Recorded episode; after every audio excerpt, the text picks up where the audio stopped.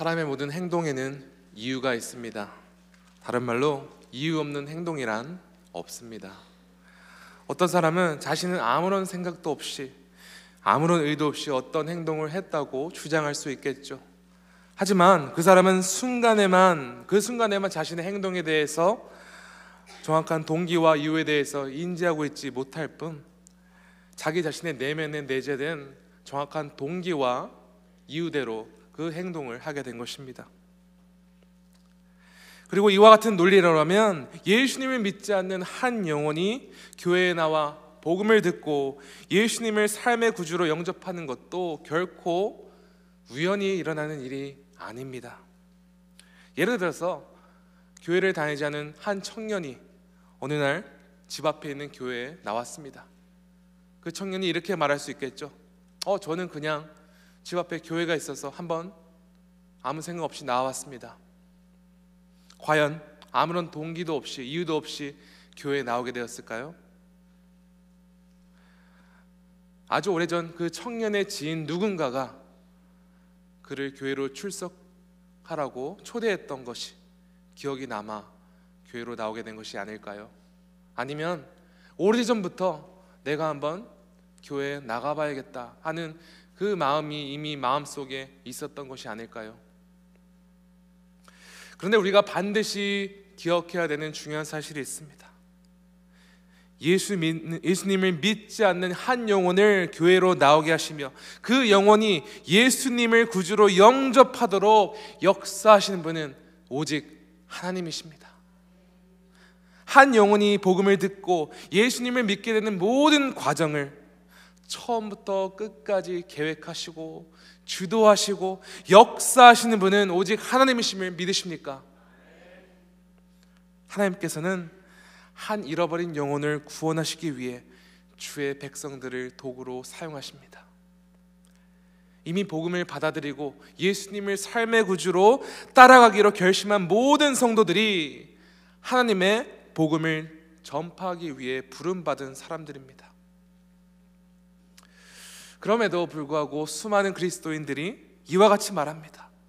저는 그냥 평범한 평신도입니다. 저는 믿음도 부족하고 말도 잘 못하고 저보다 더 은사가 많고 가르치는 은사가 있으신 분들이 이 사명을 이어나가길 기도합니다. 여러분 과연 그렇습니까? 하나님의 뜻을 따라 어떤 성도들만 복음을 전하도록 부름받았고 어떤 성도들은 교회 안에서만 섬기도록 부름받은 것입니까? 우리는 예수님께서 죽으시고 부활하신 후 하늘로 승천하실 때 예수 제자들에게 말씀하신 그 말씀, 그 명령을 통해 이에 대한 정확한 답을 얻을 수 있습니다. 사도행전 1장 8절입니다. 오직 성령이 너에게 임하시면 너희가 권능을 받고 예루살렘과 온 유대와 사마리아와 땅 끝까지 이르러 내 증인이 되리라 하시니라. 이 말씀에 의하면 누가 땅 끝까지 나아가 복음을 전파해야 한다고 명령하십니까? 성령을 받은 사람들. 여기서 성령을 받았다는 것은 일시적인 어떤 특별한 체험을 경험했던 것, 그런 것을 말하는 것이 아닙니다. 로마서 8장 16절에 기록된 바와 같이 우리가 하나님의 자녀인 것을 증언하시고 또한 그로 말미암아 예수님을 구주로 믿고 따르게 하는 것은 성령 하나님이십니다. 그러므로 우리는 모두 성령을 받아 예수님을 믿고 따르게 된 사람들이며 동시에 복음을 땅 끝까지 전파하도록 부름받은 사람들입니다. 이렇게 성경에 명확하게 기록되어 있음에도 불구하고 아직도 마음으로 이렇게 말하는 분이 있을지 모르겠습니다. 네, 목사님, 머리로는 다 이해했습니다. 하지만 제 마음에는 이 말씀에 대한 감동이 없습니다. 저는 아직도 제가 반드시 복음을 전파해야 하는 사람이 되어야 하는 궁극적인 동기와 이유를 찾지 못하겠습니다. 혹시 마음속에서 이와 같이 갈등하는 분들이 있으십니까? 저는 한 가지 근본적인 질문으로 오늘 설교 말씀을 시작하기 원합니다. 주님의 명령대로 복음을 전파하는 삶을 살아가도록 우리를 움직이는 원동력은 무엇입니까? 제가 오늘 설교 말씀을 준비하면서 예전부터 관심을 갖고 있던 책 한 권을 읽었습니다. 책의 제목은 초대교회의 복음 전도이며 마이클 그린이라는 신학자, 복음 전도자가 저술한 책입니다. 저자는 신약 시대부터 주 3세기까지 로마 제국 통치 아래서 온갖 핍박을 받은 초대교회가 어떻게 복음을 전하는 삶을 살아갔는지 생생히 보여주고 있습니다. 그런데 이 책을 읽으면서 제가 가졌던 한 가지 질문이 있습니다. 초대교회가 이렇게 핍박과 환란을 받으면서 어떻게 복음을 전하는 삶을 이어갈 수 있었을까? 이 주요 동기가 무엇이었을까? 비록 오늘도 복음의 진리를 적대시하는 사회적 분위기 속에서 살아가고 있지만 당시 초대교인들이 살아가야 했던 시대는 그리스도인이라는 이유만으로 온갖 핍박과 조롱을 받아야 했으며 추방과 파문 심지어 죽음까지도 각오해야만 했습니다. 복음을 적대시하는 사회 속에서 복음을 증거하는 삶을 살아가는 것은 주류 사회에서 아웃사이더가 되기로 택하는 것이나 마찬가지였습니다. 온갖 우상 숭배와 여러 음란한 문화 속에서 그리스도의 정체성을 유지하며 복음을 위해서 살아가는 것 자체가 너무 어려운 시대였습니다. 이와 같은 지극히 열악한 순간 속에서 초대교회가 복음을 삶을 계속 이어갈 수 있었던 것은 그 비결은 무엇이었을까요?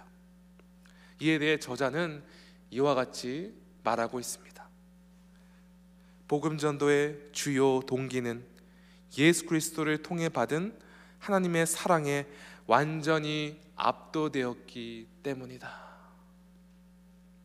즉 초대교인에게 복음 전도에 대한 불타는 열정과 사그러들지 않는 사명감을 불어넣어 주신 것은 예수님의 사랑이었습니다.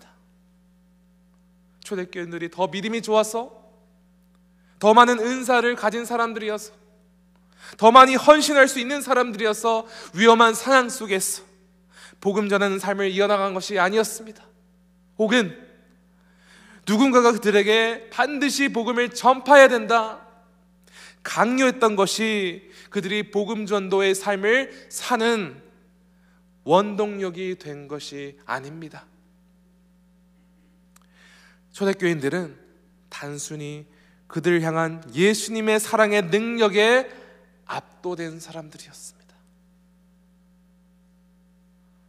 사도 바울은 오늘 본문을 기록하면서 고린도 교회에게 자신이 복음을 전파하는 삶을 살아가게 된 주요 동기가 무엇이었는지 즉 평생토록 복음 전도자로서 살아가도록 자신을 움직이는 원동력이 무엇이었는지 고백하고 있습니다.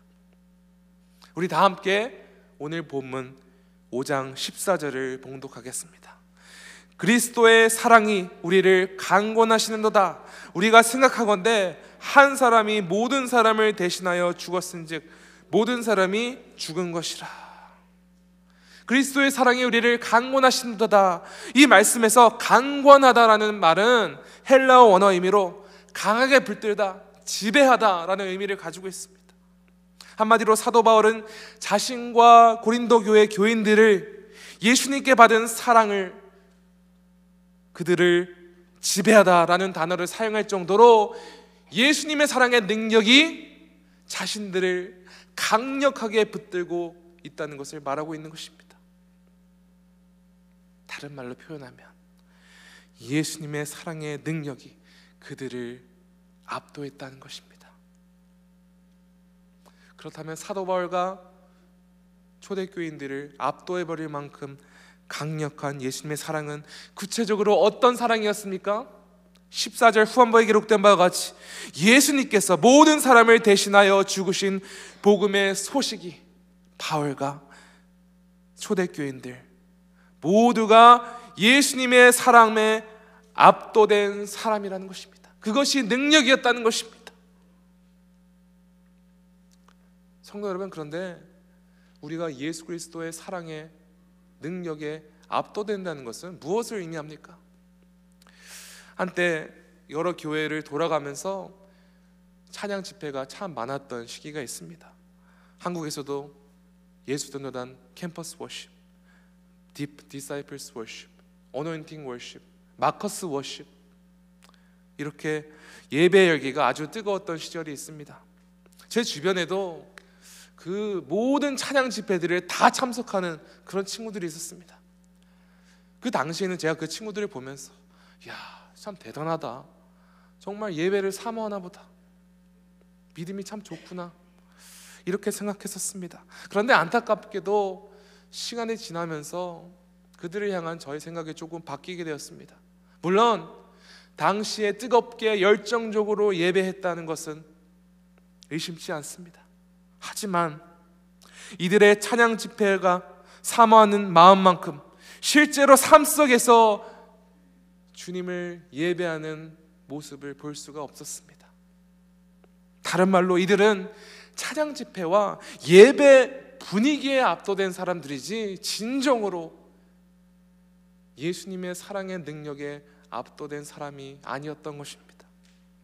성도 여러분, 분위기와 환경에 압도된 것을 마치 예수님의 사랑의 능력에 압도되는 것으로 착각하지 마시길 바랍니다. 또한 오랜 기간 교회를 출석했고 교회에서 많이 봉사도 했고 현재 여러 직분을 감당하고 있는 것 이것을 기반으로 우리 자신이 예수님의 사랑의 능력을 압도된 사람들이라고 기정사실인 것처럼 생각하지 마시길 바랍니다. 여러분 그렇다면 우리가 진정으로 예수님의 사랑의 능력에 압도된 사람들이라는 사실을 우리는 어떻게 알 수 있습니까?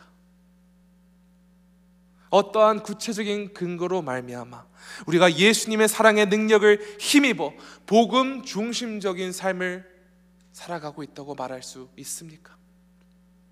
사도 바울은 오늘 본문을 통해 예수님의 사랑의 능력에 압도된 사람들의 두 가지 특징에 대해 말하고 있습니다. 저는 오늘 이 두 가지 특징에 대해서 함께 나누기 원합니다.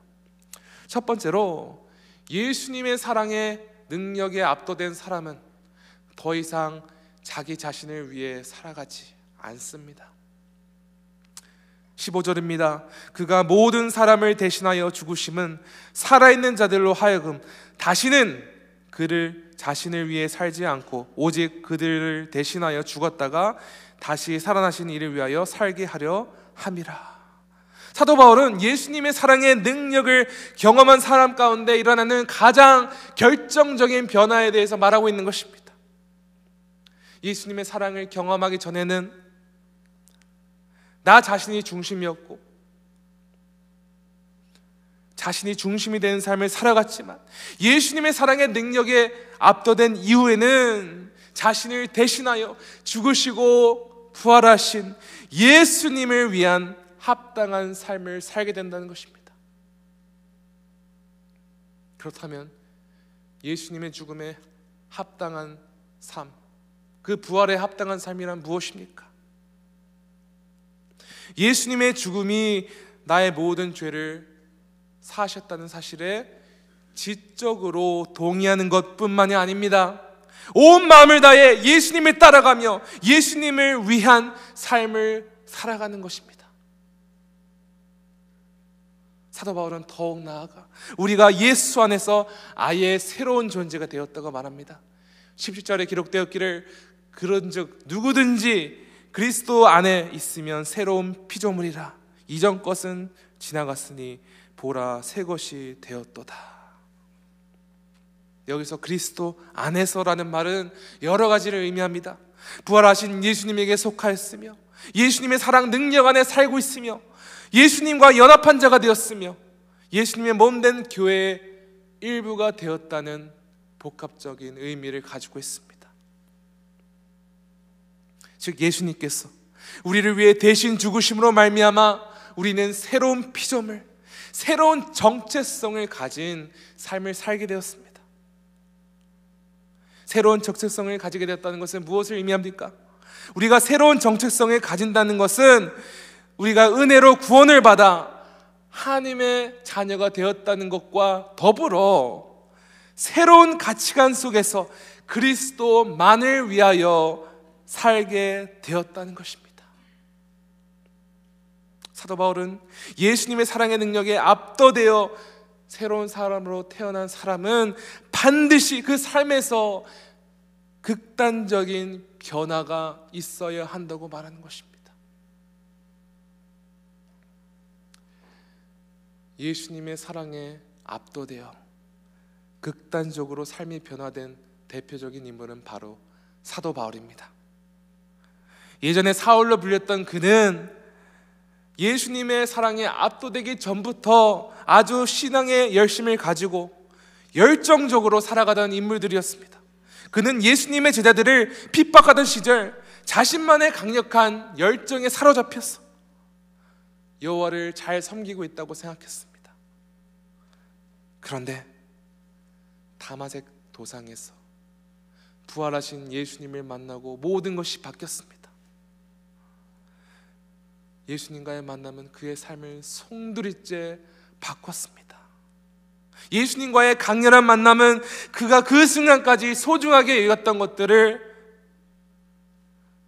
다 부인하게 만들었으며 그의 생각을 완전히 바뀌었으며 죄로 인하여 진리에 대해 눈이 멀어 있던 상태에서 예수님을 구주로 영접하고 구주로 따르게 되는 역사가 일어났습니다. 예전에는 자기 자신만의 뜻을 이루기 위해 불이 타올랐어. 열정적인 마음은 예수님의 사랑의 능력으로 대체되었습니다. 그리고 자기 희생적인 예수님의 사랑의 능력으로 압도된 바울은 더 이상 자신을 위해 살아간 것이 아니라 오직 주님을 위해 다른 영혼을 위해 헌신하는 사람이 되었습니다. 인간의 열정이 예수님의 사랑의 능력으로 대체된 것입니다. 예수님의 사랑에 압도된 삶을 살게 된 바울은 빌립보 교회에게 이와 같이 권면했습니다. 그리스도를 위하여 너에게 은혜를 주신 것은 다만 그를 믿을 뿐 아니라 또한 그를 위하여 고난도 받게 하려 하심이라. 너에게도 그와 같은 싸움이 있으니 너희가 내 안에서 본 바요 이제도 내 안에서 듣는 바니라. 사도 바울은 예수님의 사랑의 능력의 진정으로 압도된 사람이라면 주님을 믿을 뿐만 아니라 주를 위해서 고난도 감수하며 헌신하는 삶을 살아야 한다고 말하고 있습니다. 그리하여 초대 교인들이 사도 바울의 삶을 통해서 확인하였듯이 너희도 나와 같이 합류하자 권면하고 있습니다. 여러분 주님을 위해 어떠한 고난도 감수하며 살아간다는 것은 오직 예수님을 위해 헌신하며 살아가는 것이 목적이기 때문에 나 자신이 여러 가지로 손해 보는 것도 감수하며 살아간다는 것입니다. 벌써부터 손해 본다고 하니까 떨리십니까? 불안하십니까? 억울하십니까? 아니요. 하나도 억울할 필요 없습니다. 왜냐하면 예수님께서 이미 우리 가운데 부어주신 은혜와 사랑이 더 크기 때문입니다. 예수님의 사랑의 능력에 압도된 사람은 날마다 자신에게 쏟아 부어지는 주님의 놀라운 사랑에 감격하고 늘 만족합니다. 이러한 주님의 압도적인 사랑이 지구촌 가족들 가운데 충만해지길 간절히 축원합니다. 첫 번째로 예수님의 사랑에 압도된 사람은 더 이상 자신을 위해 살아가지 않는다는 첫 번째 특징을 말씀드렸습니다. 두 번째로 예수님의 사랑에 압도된 사람은 그 사랑의 소식을 전파하기 위해 살아갑니다. 설교 서론에서 말씀드린 바와 같이 성령의 권능을 받은 모든 백성들은 땅 끝까지 복음을 선파라는 예수님의 명령을 받은 사람들입니다. 여기서 중요한 사실은 우리가 복음의 소식을 전파하는 이유는 목회자나 선교사나 그 누군가가 복음을 전파라고 강요했었기 때문이가 아닙니다. 우리는 복음 전도를 하기 위해서 인간적인 동기부여가 필요하지 않습니다. 사도 바울은 주님의 백성들이 복음을 전파하는 유일한 동기이자 원동력이 무엇인지 18절 그리고 19절에 기록하고 있습니다. 저희 한 목소리로 함께 읽어보겠습니다. 시작. 모든 것이 하나님께로서 났으며 그가 그리스도로 말미암아 우리를 자기와 화목하게 하시고 또 우리에게 화목하게 하는 직분을 주셨으니 곧 하나님께서 그리스도 안에 계시사 세상을 자기와 화목하게 하시며 그들의 죄를 그들에게 돌리지 아니하시고 화목하게 하는 말씀을 우리에게 부탁하시느니라. 아멘. 주님의 백성들이 복음을 전파하는 삶을 살아가는 이유는 예수님으로 말미암아 단절되었던 하나님과 우리의 관계가 화목하게 되었기 때문이며 또한 하나님께서 우리에게 직접 다른 잃어버린 영혼을 하나님과 화목하게 하는 복음을 위해 그 사명을 위해 우리에게 친히 부탁하셨기 때문입니다. 그리고 이 사명을 감당하도록 필요한 유일한 원동력이자 능력은 우리를 화목하게 하신 예수님의 사랑입니다. 오직 우리가 거저받은 예수님의 사랑만이 복음 전파하는 삶을 살아감에 있어서 유일한 원동력이자 능력임을 믿으시기 바랍니다. 성령 충만함을 받은 제자들은 혹은 예수님의 사랑의 능력에 압도된 제자들은 예루살렘에 복음을 전하기에 바빴습니다. 그러자 이를 시기하는 무리들이 제자들을 불러두고 경고하여 더 이상 예수님의 이름으로도 말하지 말고 가르치기도 말라고 협박했습니다. 그러자 베드로와 요한이 어떻게 말합니까? 사도행전 4장 20절입니다. 우리는 보고 들은 것을 말하지 아니할 수 없다. 제 아들은 자신들이 예수님의 사랑의 능력에 압도되었기 때문에 복음을 증거하는 것을 멈출 수 없다 바라고 있는 것입니다. 매일 매 순간 예수 그리스도의 사랑이 충만하기 때문에 이 좋은 소식을 말하지 않을 수 없다. 또 다른 예를 들어볼까요? 사도행전 13장에서 바울과 바나바는 안디옥 지역에서 어느 한 회당에 들어가 이방인들에게 복음을 선포하였습니다. 그리고 수많은 이방인들이 그 복음을 듣고 기뻐하며 예수님을 믿었다고 기록됐습니다. 그런데 이게 끝이 아닙니다. 이후에 일어난 성령의 역사에 대해 이와 같이 기록되었습니다. 사도행전 13장 48절 49절입니다. 이방인들이 듣고 기뻐하여 하나님의 말씀을 찬송하며 영생을 주시기로 작정된 자는 다 믿더라. 주의 말씀이 그 지방에 두루 퍼지니라. 그 지방에 복음이 퍼지도록 말씀을 선포한 사람들이 누구였습니까? 바울과 바나바에게 복음을 들은 이방인들이었습니다. 예수님의 사랑의 능력에 압도된 안디옥 성도들이 주체할 수 없는 기쁨으로 나아가 복음을 전파한 것이었습니다. 복음은 이와 같은 방식으로 퍼지게 되며 하나님께서는 예수님의 사랑에 압도된 사람을 통해 구원의 역사를 이루시는 줄 믿으시기 바랍니다. 성도 여러분, 예수님의 사랑에 능력이 있음을 믿으십니까? 마지막으로 저의 개인 간증을 나누며 설교를 마치려고 합니다. 저는 비록 믿음의 가정에서 태어났으며 부모를 따라 매 주일마다 교회를 나갔습니다. 하지만 제가 혼자서 의지적으로 예수님을 구주로 믿고 영접한 것은 중학교 시절이었습니다. 그리고 그 중학교 시절에 처음으로 제가 예수님의 사랑을 알고 어, 경험하도록 그 계기를 만들어준 한 분이 계십니다. 그분은 바로 당시에 제가 다녔던 교회 중고등부 전도사님이시며 지금은 인도네시아에서 선교사로 사역하고 계시고 목사님이십니다. 그 당시 중고등부 시절에 어, 저희를 그 전도사님의 좁은 아파트로 초대해 주셔서 맛있는 사모님의 음식으로 대접해 주시고 또 저희들을 아주 친근하게 친구처럼 대해 주시고 단기 선교 가서도 열정적으로 복음 전하는 모습을 보여 주시고 항상 예수님의 사랑으로 중고등 학생들을 많이 사랑해 주셨던 기억이 있습니다.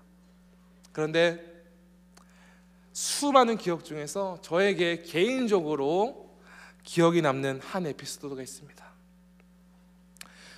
어느 금요일 밤 어, 이제 중고등부가 함께 모여 찬양의 밤을 열었습니다. 함께 찬양도 하고 기도도 하고 그러는 밤이죠. 근데 저와 다른 친구가 이제 찬양의 밤을 인도하게 되었는데 저는 그 당시에 찬양을 인도해 본 적이 거의 없었습니다. 잘 몰랐습니다. 그래서 그냥 열심히 찬양을 선곡해서 어, 찬양을 인도하게 되었습니다. 그런데 저는 찬양 중간 중간에 찬양 인도자가 기도로 인도하고 여러 그런 멘트들을 하는 것이 자동적으로 나오는 것이라 생각했습니다.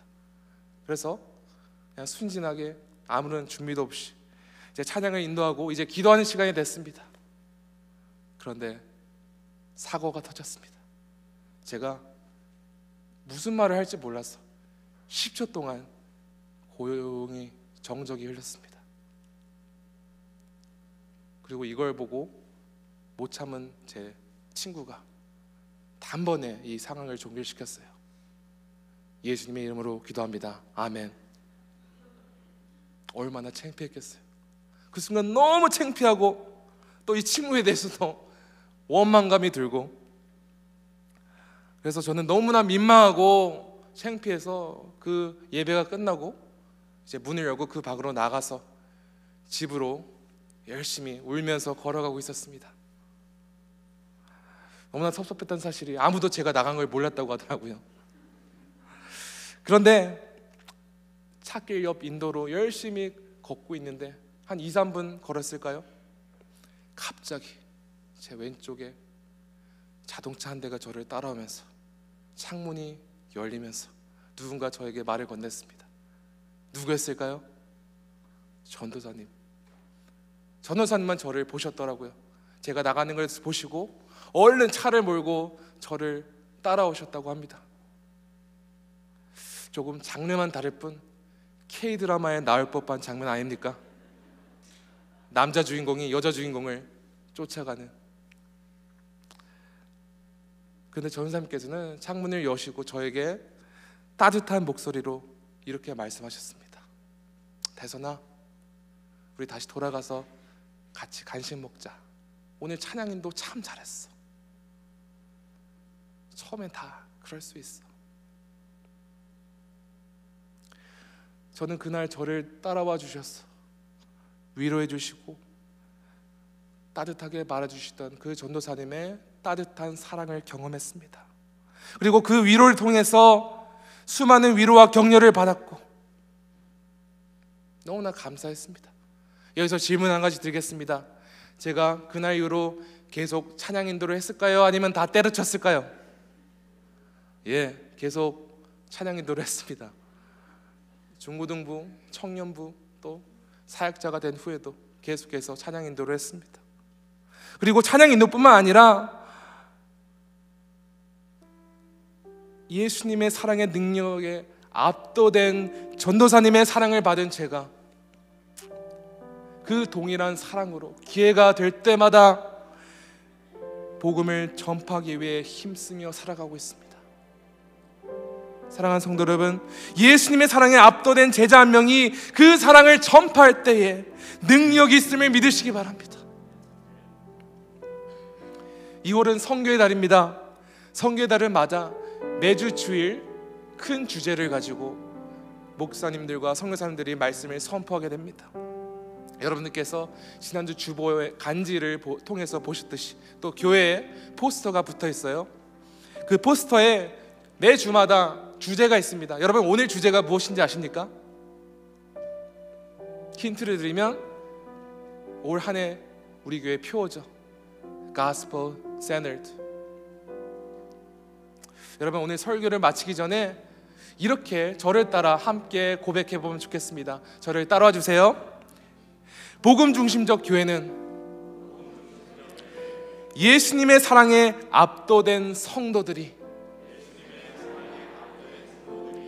복음을 전파하는 교회입니다. 함께 기도하겠습니다.